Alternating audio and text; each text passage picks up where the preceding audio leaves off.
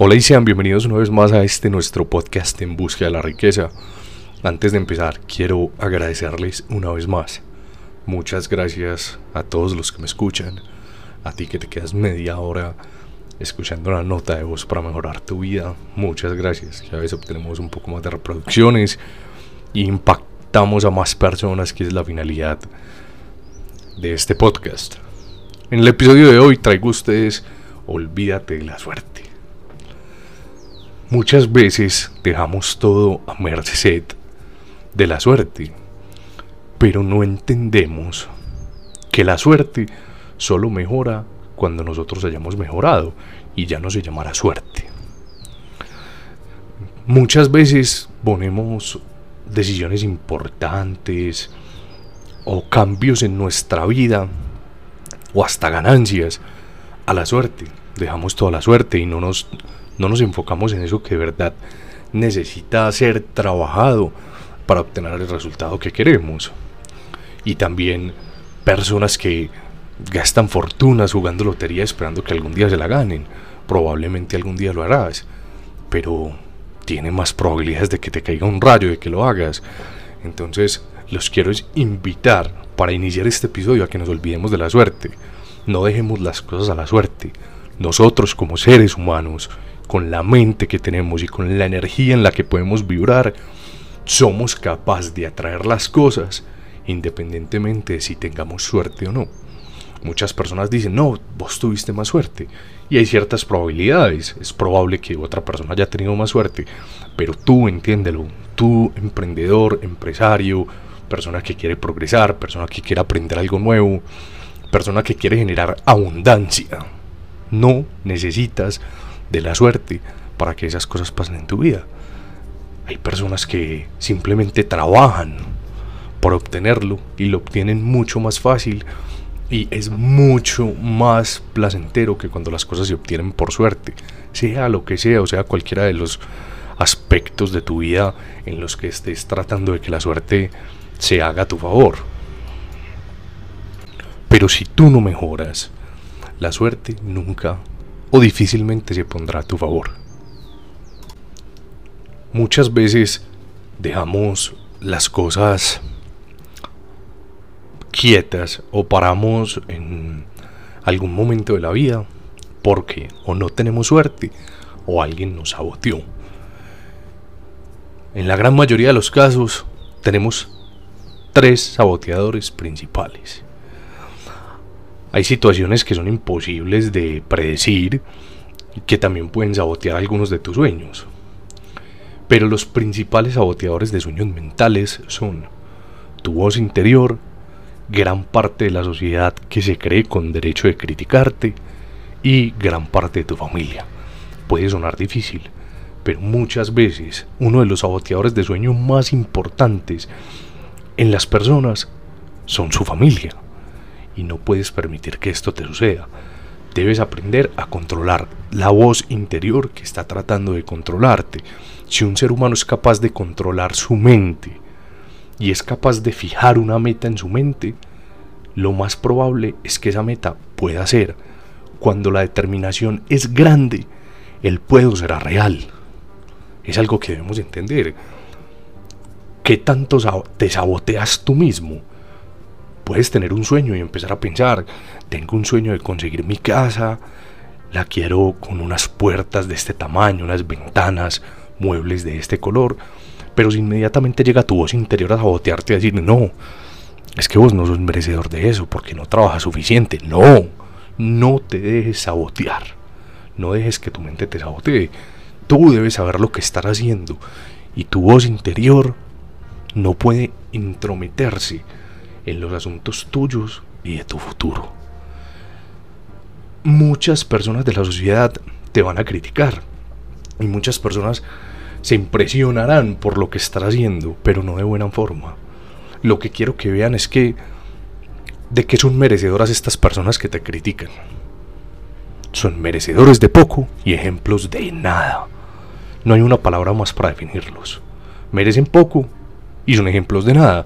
Probablemente una persona que sea ejemplo para ti no te va a criticar, te va a decir, sigue intentando, lo estás haciendo bien. o te corrige algunas de tus actuaciones. Te dice, este actuar no concuerda con lo que tú quieres en tu vida. Cámbialo, modifícalo, pero no te critica. Recordemos en el segundo episodio que les decía, criticar es lo más pobre que puede realizar un ser humano. Entonces, cuando seamos criticados, los invito a que pensemos en la persona que nos critica y no le demos importancia. Recuerden, demos un paso atrás. Demos un paso atrás para analizar siempre mejor la situación con una mayor perspectiva. Si la persona que te critica en realidad merece poco y no es ejemplo para ti, pues no dejes que esa crítica te, te destruya. Báñate en aceite. Báñate en aceite, así dicen muchos libros con respecto a la crítica. ¿Y cuál va a ser ese aceite? Tu actitud, tu determinación, tu motivación y tu propósito de vida. Si tienes esas cuatro fuentes claras, por más que te critiquen, serás una persona inquebrantable. Cuando una persona te critique, pídele una hoja de vida por sus logros. Dime tú qué has logrado. No hay necesidad de ser groseros ni de enojarse. Dime tú qué has logrado y en qué ámbitos de la vida para poder aceptar tu crítica y convertirla en una crítica constructiva. La gran mayoría de las veces no te van a contestar nada, porque son personas que difícilmente habrán hecho cosas importantes en su vida. Una persona que lo haya hecho y que haya logrado lo suficiente, sabe el esfuerzo por el que tú estás pasando porque ya lo vivió. Te ayudará, te enseñará, te guiará, hasta posiblemente podrá ser un mentor para ti. Te dirá qué debes hacer, que no, te dará consejos, pero poco se desgastará esa persona con criticarte. Y con tu familia pasa igual, por más que sean tu familia. No quiero decir a que te alejes de tu familia ni que los hagas a un lado, porque se entrometen en tus sueños, aunque probablemente puedas estar pensándolo. Si es demasiado lo que se entrometen y demasiado lo que están tratando de nublarte o de sabotearte, valdrá la pena dar un análisis profundo de si vale la pena dar un paso atrás de ese tipo de personas. Pero no, no, no te alejes de tu familia. Expon las situaciones. Y preguntar es lo mismo. ¿Y tú qué has logrado? Lo más probable es que muchas personas se enojen y se molesten. Pero eso te dará claridad de que no han logrado nada y que están inconformes con una vida que no quieren vivir, pero tú estás intentando cambiar. Para esto debemos tener mucha determinación. Y aquí quiero poner un ejemplo muy claro. En mis años juveniles, todavía estoy joven, pero cuando estaba mucho más joven, no era aún mayor de edad, pertenecía a las barras bravas de Nacional. Y esto eh, me hizo generar una determinación por un equipo hasta que en algún momento de mi vida en un libro lo leí y lo entendí. Si vemos a una persona que pertenece a una barra brava, esa persona es capaz de dejar a su familia, muchas veces de dejar su trabajo, de invertir el todo o el poco dinero que tiene para seguir un equipo. No le importa mojarse, no le importa trasnochar, no le importa viajar de una ciudad a otra, no le importa hacer hasta lo imposible para ver a su equipo. Hasta pelea con diferentes barras solamente por un pensamiento que tiene.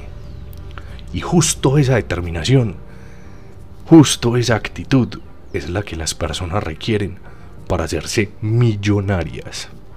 Justo esa actitud, solo que no enfocada en un equipo de fútbol y más bien enfocada en un propósito de vida claro.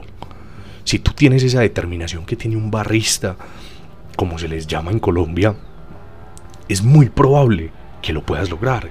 Ten esa determinación, pero con tu vida. Ten esa determinación con tu propósito y con lo que quieres lograr a un futuro.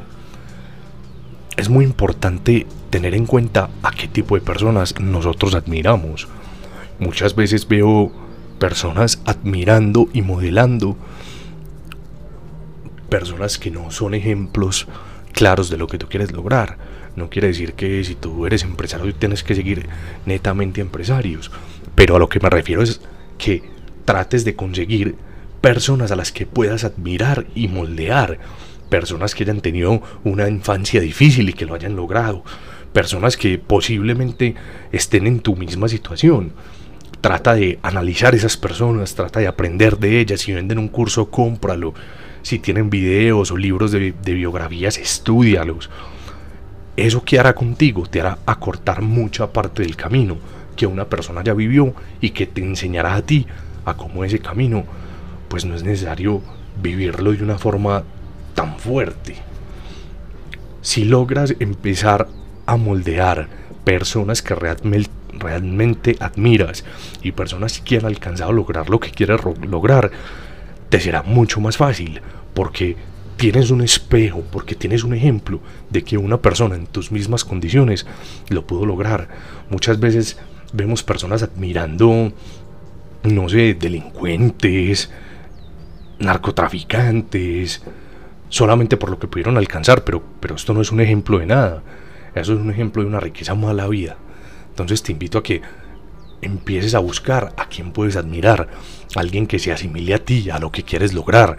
Búscalo, es muy fácil. Hoy en día tenemos las redes sociales, tenemos el internet, tenemos YouTube, tenemos mil cosas por donde podemos buscar a personas que posiblemente están en condiciones iguales a nosotros y las debemos moldear. En mi página de Instagram puse un ejemplo de las personas a las que estoy tratando de moldear y una de ellas todavía sigue viva. Recuerden, una persona no muere, una persona se transforma. Y si esas personas no están vivas, sin embargo, puedes continuar estudiándolos y así los hará sentir más vivos que nunca. También es importante en el momento de olvidarnos de la suerte, saber qué historia nos estamos contando. Si todo el tiempo te estás contando a ti mismo que necesitas contar con suerte para poder lograr lo que quieres, pues eso se hará real. Y entonces si en algún punto de tu vida no cuentas con suerte, pues no vas a poder hacer nada. La historia que te cuentas a ti mismo es la historia que se hará realidad en tu vida. Hay una diferencia muy grande entre una infancia difícil y aprender. Así de sencillo. Hay personas que se enfocan demasiado en lo difícil que fue para ellos una vivencia en su vida pero hay otras personas que cuando hablas con ellas captas inmediatamente que piensan de una manera diferente porque no dicen tuve una infancia muy difícil, no, tuve una infancia llena de aprendizaje, donde vi cosas difíciles, pero eso me hace lo que soy hoy en día. Entonces no te sigas lamentando por el pasado y empieza a mirar con ojos de futuro. El pasado hará que se alimente demasiado tu ego. Mientras que si te empiezas a alimentar del futuro, de lo que todavía tienes por hacer y de lo pequeño que eres en comparación de lo que quieres lograr, eso estimulará mucho tu humildad. Entonces deja de enfocarte en el pasado y empieza a enfocarte un poco más en el futuro, en lo que en realidad quieres, a vivir el día a día, a esforzarte, a ponerte bajo presión, a poner el listón cada vez más alto para que logres cosas más importantes en tu vida. Tu pasado lo debes explotar, más no el pasado debe explotarte a ti porque todo el tiempo está tocando en la puerta. Vení, acordate que viviste esto. No, el pasado es un sofá donde te puedes echar, pero también es un trampolín donde puedes saltar para alcanzar cosas mucho más grandes. Muchas personas creen que es mejor nacer en una, una cuna de oro que tener un pasado, un pasado, una niñez difícil. Y yo difiero de esto. Porque una niñez difícil te hará encontrar muchas cosas y mucho aprendizaje antes de tiempo. ¿Qué pasa si naces en una cuna de oro? Siempre casi que tendrás absolutamente todo. Todo te será dado, todo te será otorgado. Entonces, ¿qué esfuerzo tendrás que hacer por conseguir las cosas en un futuro? Lo más probable es que tu dinero se termine acabando. Hay casos esporádicos en los que no. Pero depende mucho de la crianza y del pensamiento de cada persona. Mientras que si tienes un pasado difícil, un pasado que te obligue a esforzarte, lo más probable es que puedas salir de ese pasado con unos excelentes frutos. Entonces no nos quedemos echados, tirados como unas morsas en el sofá del pasado. El pasado, apalanquémonos en él. Un trampolín, en él brincamos. Nosotros tenemos el poder de llamar a las cosas por su nombre. Y el nombre se lo damos nosotros. ¿Quién te dio tu nombre a ti? Tus padres. Y ahí en adelante, si tienes una mascota que sea tuya, ¿quién le dio el nombre? Tú. ¿Quién le da nombre a las cosas que te suceden? Tú entonces ¿qué nombre le vas a dar a tu pasado? lamento o aprendizaje. Nadie es más importante que tú. Por eso es importantísimo que te esfuerces en no refugiarte en tu pasado, sino en empezar a explotarlo para que sea una excelente ayuda en tu futuro, para que sea una palanca. Si te apalancas en ti mismo, vas a ver resultados exitosos muy pronto. Algo que me hace cuestionarme a mí constantemente es que las personas se sorprenden más fácil porque te volviste rico, más no porque las personas siguen siendo pobres. Mira, mira, esa persona se volvió rica. Y empiezan las palabras de crítica y empieza esa culebra venenosa a picar. Pero no son capaces de pararse en un espejo y decir, soy pobre y quiero cambiar. Eso es algo que, que no me cabe en la cabeza. Una persona se frustra más fácil porque tú te volviste rico, más no porque ella misma sigue siendo pobre. ¿Y a qué quiero llegar con esto? A que cómo te puedes dejar criticar o cómo te puedes dejar afectar de una persona que piensa de esa manera. El resentido suele ser pobre. Y el motivo de esto es porque explota más su odio que su talento. Si esas personas supieran apalancarse en sus sentimientos y en su pasado para explotar su talento y no su resentimiento y su odio, ten por seguro que tenían muchos más frutos. De eso es lo que estamos hablando aquí. Pero si todo se lo dejas a la suerte, a la nada, y explotas solamente tu odio viendo a las demás personas, y a mí en cierto punto de mi vida me pasaba, uno veía una persona rica y se frustraba, en vez de aplaudir, en vez de felicitarla, en vez de decirle, ¿cómo lo lograste? Enséñame, ¿qué cambió en tu vida? ¿Qué cambió en tu mente? Pero lo primero que hacemos es correr al, al amigo más cercano y criticarlo. Mira, este, este man que haría, como se dice coloquialmente aquí, este man, parce, este man que haría que mira lo que logró. Pero no te miras a un espejo y dices, ¿por qué no lo he logrado? No te analizas a ti mismo y dices, ¿qué debo hacer yo para lograrlo? Eso en realidad me impresionaría. Que tengas la posibilidad y la habilidad de mirarte al espejo y decir, quiero cambiar y quiero coger las riendas de mi vida y hacer de mi vida una vida única que siempre he querido. Eso es de admirar, más no que critiques a otra persona porque se volvió rica. Recuerden entonces porque el resentido suele ser pobre. No podemos explotar nuestro odio, sino que debemos enfocarnos en explotar nuestro talento. Y aquí venimos a otro tema muy importante. Hay muchos ladrones de tiempo en nuestro día a día y debemos aprender a identificarlos y eliminarlos. Ve al grano, tanto tú como las personas que te rodean, y pídelo de una manera amable. Muchas veces nos quedamos envueltos en conversaciones que no tienen ningún fin y que no llevarán herramientas importantes a tu cabeza o a tu mente. Y hace poco lo leía en un libro, no recuerdo cuál, se me olvida justo en este momento, pero ponían un ejemplo claro de una persona que estaba en una reunión con muchos amigos repitiendo el mismo tema de conversación de siempre, mientras que en un libro que tenía en casa estaban las biografías de Gandhi, de diferentes personas muy famosos pues a lo largo de la vida. Y él decía que no tienen para nada de competencia, que me aporta más. No quiere decir que compartir tiempo con amigos esté mal, es muy bien y es necesario, pero hay que aprender cuando ese tiempo debe dedicarse también a otras cosas. Cuando tú dices algo que sí, estás diciendo algo que no.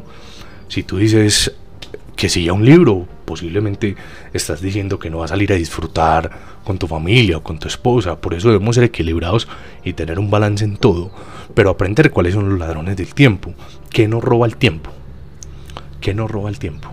Muchas redes sociales. ¿Qué contenido estás viendo en tus redes sociales? ¿Es contenido de valor o es chismoseo? Hace algunos años que cerré mis redes sociales personales porque no estaban aportando nada realmente interesante a mi vida. Entonces, ¿qué sentido tiene esto? Hay que encontrar cuáles son los ladrones de tiempo. Y muchas veces esos ladrones de tiempo pueden estar hablándote a ti. Entonces, ve al grano, ve al grano, resume lo que debas decirme, dímelo de una manera rápida. Y no es porque andemos en un afán del día a día, es porque muchas veces perdemos tiempo importante. El tiempo es el activo más valioso que tiene cualquier ser humano. Y el tiempo no vuelve. Mucho tiempo el que invierte haciendo cosas que no tienen un, un, verdadero sentido para ti, los podrías estar invirtiendo en tu proyecto de vida o en tu propósito de vida. Que eso a futuro te va a traer tiempo libre, que vas a poder utilizar haciendo cosas que te gusten más que andar perdiendo tiempo en cosas que te pueden parecer interesantes momentáneamente, pero que luego simplemente no aportarán nada. Ese libro que leía también ponía un ejemplo muy claro de un concierto de dos horas o un curso de dos horas. El curso posiblemente podrá cambiar tu vida. En el concierto disfrutas, pasas delicioso, te diviertes con tus amigos, pero después del concierto ¿qué? Y no estoy diciendo que debas dejar de ir a conciertos.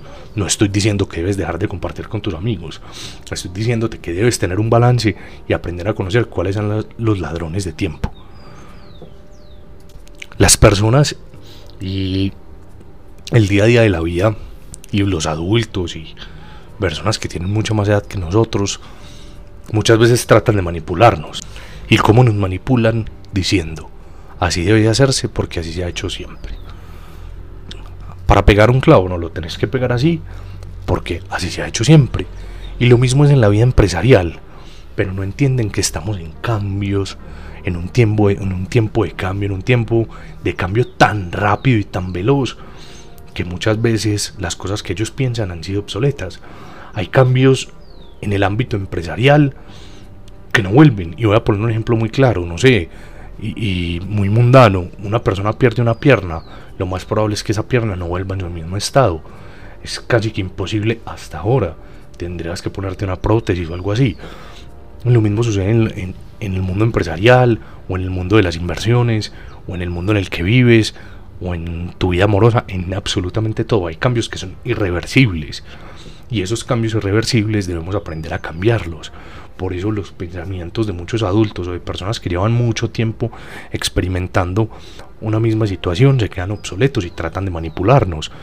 Este es otro punto muy importante. No debes dejar que te manipulen personas que tampoco son un gran ejemplo a este tipo de personas debes cuestionarlas y debes entender por qué piensan que así se debe hacer, no simplemente porque así se ha hecho siempre. Cuestiónalos y si tienen razón en, en lo que te justifican, posiblemente inténtalo. Pero si tú también tienes razón en lo que justificas, pues hazlo a tu manera.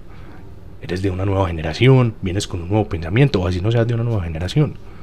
Así podrás dar con una nueva idea, dar con más motivos, no sé, pero no debes dejar manipularte porque así se ha hecho siempre. Esa es una gran forma de manipulación hoy en día en las familias, en las empresas, en las personas, en el día a día, en el transcurrir del mundo en el que estamos. Como así se hizo algo hace 500 años o hace 200 o hace 100, así debe hacerse ahora y es un concepto totalmente errado. Y aquí procedo a una recomendación que quiero darles a todas las personas, porque espero que todos los que estemos escuchando este podcast y todos los que lo escuchen, así sea en el momento que yo me haya transformado, nos veremos en la cima. Pero hubo algo que yo entendí, me costó entenderlo. La grandeza te prueba. La grandeza te pone a prueba. ¿Cómo? Con humildad. ¿Y cómo se le demuestra esa grandeza? A la vida estando tranquilo frente a los logros. Es la única forma que podrás lograrlo. La grandeza te pone a prueba, el universo te pone a prueba. No nos olvidemos que el universo nos mira constantemente y es una energía que nosotros no podemos ver ni analizar. Simplemente tenemos que vibrar a su nivel para que nos otorgue lo que queremos. Eso te está mirando. Y si en la grandeza te muestra soberbio, pues eso no generaría, digámoslo así, una imagen buena en el momento que te tomen esa foto. Y te pueden llamar a reclamar. Entonces, no lo hagas porque quieres tener más grandeza. Hazlo porque lo entiendes. Estando tranquilo frente a tus logros demostrarás grandeza. Si demuestras grandeza, más grandeza llegará a tu vida. ¿Qué se necesita para estar tranquilo frente a los logros? Tener autocontrol. Entonces la invitación con esta parte del podcast es a que trabajes en tu autocontrol. Si trabajas en el autocontrol, en ti, en tu personalidad y en cómo afectan las cosas que pasan en tu vida, a ti no te pasan cosas, pasan cosas y tú les pones el adjetivo, si es para ti o para otra persona o en fin. Entonces trabaja en tu autocontrol. Si te demuestras tranquilo ante grandezas alcanzadas, más grandezas te serán posibles alcanzar. ¿Y esto por qué es? Porque estás enfocado en tu futuro y no en lo que lograste. Cuando te enfocan mucho en lo que lograste, yo hice, yo hice, yo hice esto, yo hice aquello, yo estudié esto, te estás enfocando en tu ego. Mientras que si vas al futuro, te estás enfocando en tu humildad, porque sabes lo pequeño que eres en comparación a todo lo que falta por hacer. Y siempre te va a faltar por hacer. Nunca va a ser lo suficientemente grande para la grandeza del universo. Entendamos eso. No será difícil ser lo suficientemente grandes para la grandeza del universo. Eso que es pensar con humildad. Si le eres humilde al, al universo, a ese creador o al ser superior espiritual en el que creas, la grandeza llegará a tu vida de una manera impensable. Pero también para tener humildad necesitamos estar inspirados. Muchas personas adultas dicen, no, no quiero trabajar más, ya quiero relajarme, quiero estar tranquilo porque he trabajado demasiado durante toda mi vida. Y pues no hay nada más agotador que trabajar en una vida que no te gusta vivir. Eso es demasiado, no creo que haya cosa más agotadora que eso. Vivir 40 años viviendo una vida que no te gusta debe ser demasiado agotador y no quisiera ni experimentarlo. Y espero que la vida me dé la posibilidad de no experimentarlo. Pero para eso necesitas estar inspirado. Y para tener inspiración, ¿qué hay que tener? Un propósito claro, una alteración química y una motivación que vaya por encima de cualquier cosa que esté sucediendo en tu vida. ¿Qué alteración química? En tu cuerpo, en tu mente. ¿Cómo generamos alteraciones químicas en nuestro cuerpo? Pues despertando neurotransmisores, aprendiendo acerca de, de las poses que te hacen sentir más fuerte,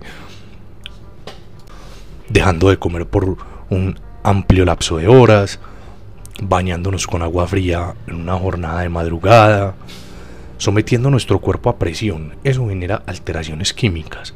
Cuando tienes alteraciones químicas y sabes enfocarlas en tu cuerpo, eso te ayudará a pensar y eso te ayudará a estar inspirado. Necesitas la inspiración para pensar en una buena idea, sea de negocio, sea de ayuda, sea de lo que sea. Entonces, ¿Por qué llegué a este punto de las alteraciones químicas?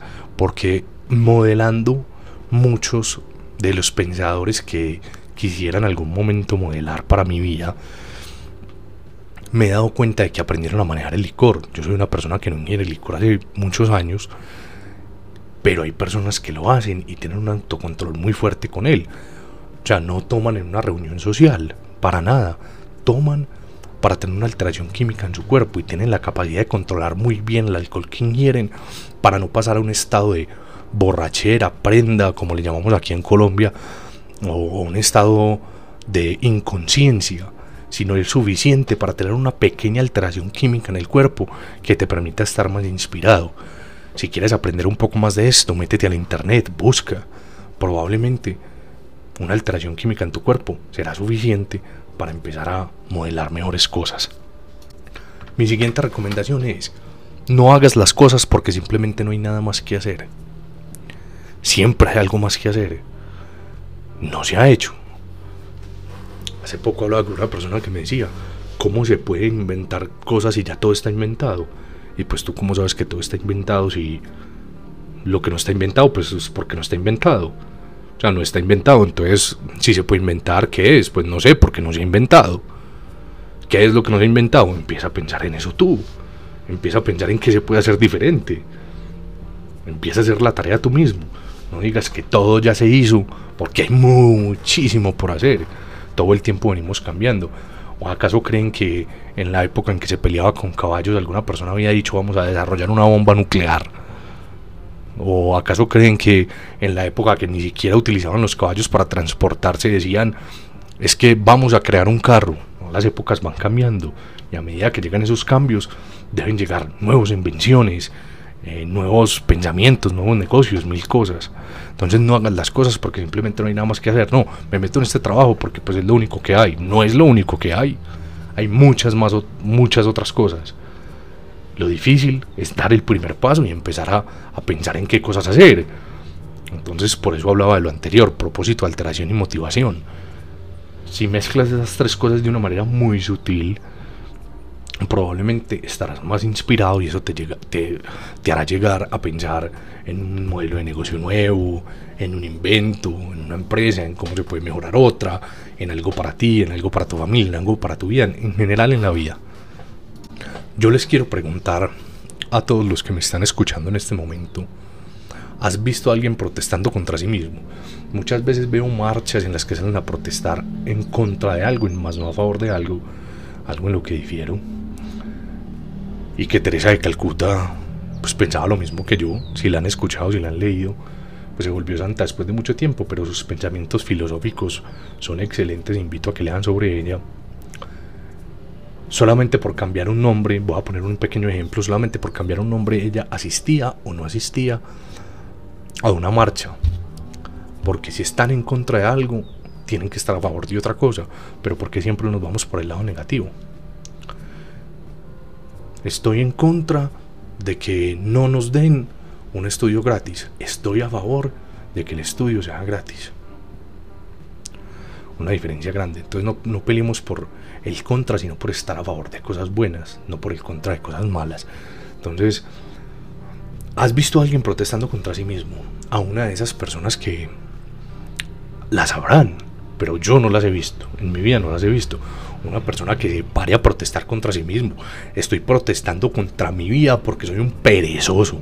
Estoy protestando contra mi vida porque me gusta más quedarme acostado en la cama que levantarme hacer las labores que debo hacer en mi día a día para generar riqueza. Yo nunca lo he visto, nunca he visto una persona con un cartel que diga estoy protestando contra mí mismo y necesito ayuda para dejar mi pereza. Donde vea eso, inmediatamente voy y le llevo todos los libros que tengo de cómo dejar la pereza. Pero nunca lo he visto. ¿A qué te quiero invitar con esto? A que seas tú el primero. A que protestes contra las cosas que no están bien contigo para lograr lo que quieres lograr. He subido varias veces una imagen que dice, siendo como eres lograrás tu objetivo. Esa imagen es descansador de pantallas de uno de mis computadores y lo prendo todos los días y la leo, siendo como eres lograrás tu objetivo. Eso me hace detenerme y pensar, ¿qué está mal? ¿Qué debo corregir? Intentemos corregirlo. Porque si solo llegamos al punto de decir, bueno, eso está mal, pero no quiero hacer nada al respecto, pues nada pasará. Tú eres responsable de lo que pase con tu vida de este momento en adelante. Lo que pasó de aquí para atrás, ya no puedes hacer nada. Pero desde este momento, desde este parpadeo que das en adelante, tu vida puede cambiar. Y si tú luchas, no te rindes, eres único, porque lo eres, todos somos únicos. Si tú intentas, perseveras y tienes la mente clara, lo vas a lograr. Eso es lo que quiero que entendamos todos. Que intentándolo una y otra vez, solamente por ley de probabilidades, una ley tan sencilla, si intentas 100 veces, si intentas una vez y fracasas, pues probablemente no pasó nada. Pero si intentas 100 por ley de probabilidades, va a ser mucho más probable que el que intentó 100 veces esa cosa se le dé. Es que es algo tan sencillo y tan simple como eso. Solo por ley de probabilidades la vida nos puede dar las cosas. La ideología de Elon Musk, no sé si alguno la sabe, en una entrevista lo dijo, mi ideología es la del samurái. Yo prefiero hacerme el harakiri antes que rendirme. Elon Musk, que era una persona del común, que lo único que hacía diferente era leer. Leía más de la cuenta, era un excelente lector. Y se apasionaba mucho por la naturaleza. Y miren lo que sacó hoy en día. Quiere encontrar vida en otro planeta con SpaceX. Tiene una de las compañías de automóviles más exitosas a nivel mundial. Y lo criticaban Recuerdo que el presidente de Nissan lo criticó y dijo que Tesla no sería absolutamente nada en comparación a, a lo que era la industria automotriz en Estados Unidos, pero hoy en día es la compañía automotriz que más cuesta en el mundo. Entonces, si intentamos y si perseveramos, solo por ley de probabilidades, la vida nos lo otorgará con mucho más fervor. Y por último punto, quiero dejar claro que si eso que quieres lo arraigas a tu mente que nadie te lo pueda quitar a menos que tú mismo. Que lo pongas en tu mente y lo claves ahí. Eso que quieres lograr, lo clavas y lo trabajas y lo cuidas como un árbol. Lo plantas, lo abonas, le echas agua, le das luz. ¿Cómo hacer eso con una idea? Lees, estudias, tienes tiempo para ti, inviertes en ti como un árbol. Si lo cuidas, lo riegas, lo trabajas, algún día la planta que, sembraste será un árbol gigante. lo mismo pasará con tu vida. Entonces es momento, queridos oyentes, de empezar a hacer las cosas correctas por lograr lo que queremos. Y para irme quiero preguntarles, ¿cómo van sus hábitos de rico? ¿Cómo van sus saltos cuánticos? ¿Qué ha cambiado en su vida? ¿Han hecho algo diferente? Conozco unas personas muy allegadas a mí que han cambiado su vida de una forma increíble desde que empezaron uno a escuchar este podcast, a leer, a informarse de una manera diferente. Que en cuestión de un mes su vida les empezó a cambiar y ya tienen un propósito más claro, ya saben qué quieren hacer con su vida, ya están empezando a hacer una inversión, ya se les ve luz en sus ojos, no son muertos vivientes como los llaman grandes escritores, entre ellos Robert Kiyosaki muertos vivientes, personas que a las 10 de la mañana parecen enterradas en un ataúd. No quiero que tú seas de esos, quiero que seas de los exitosos. A todos les deseo que nos veamos en la cima. Solo pensamientos positivos y les agradezco mucho por haber estado aquí.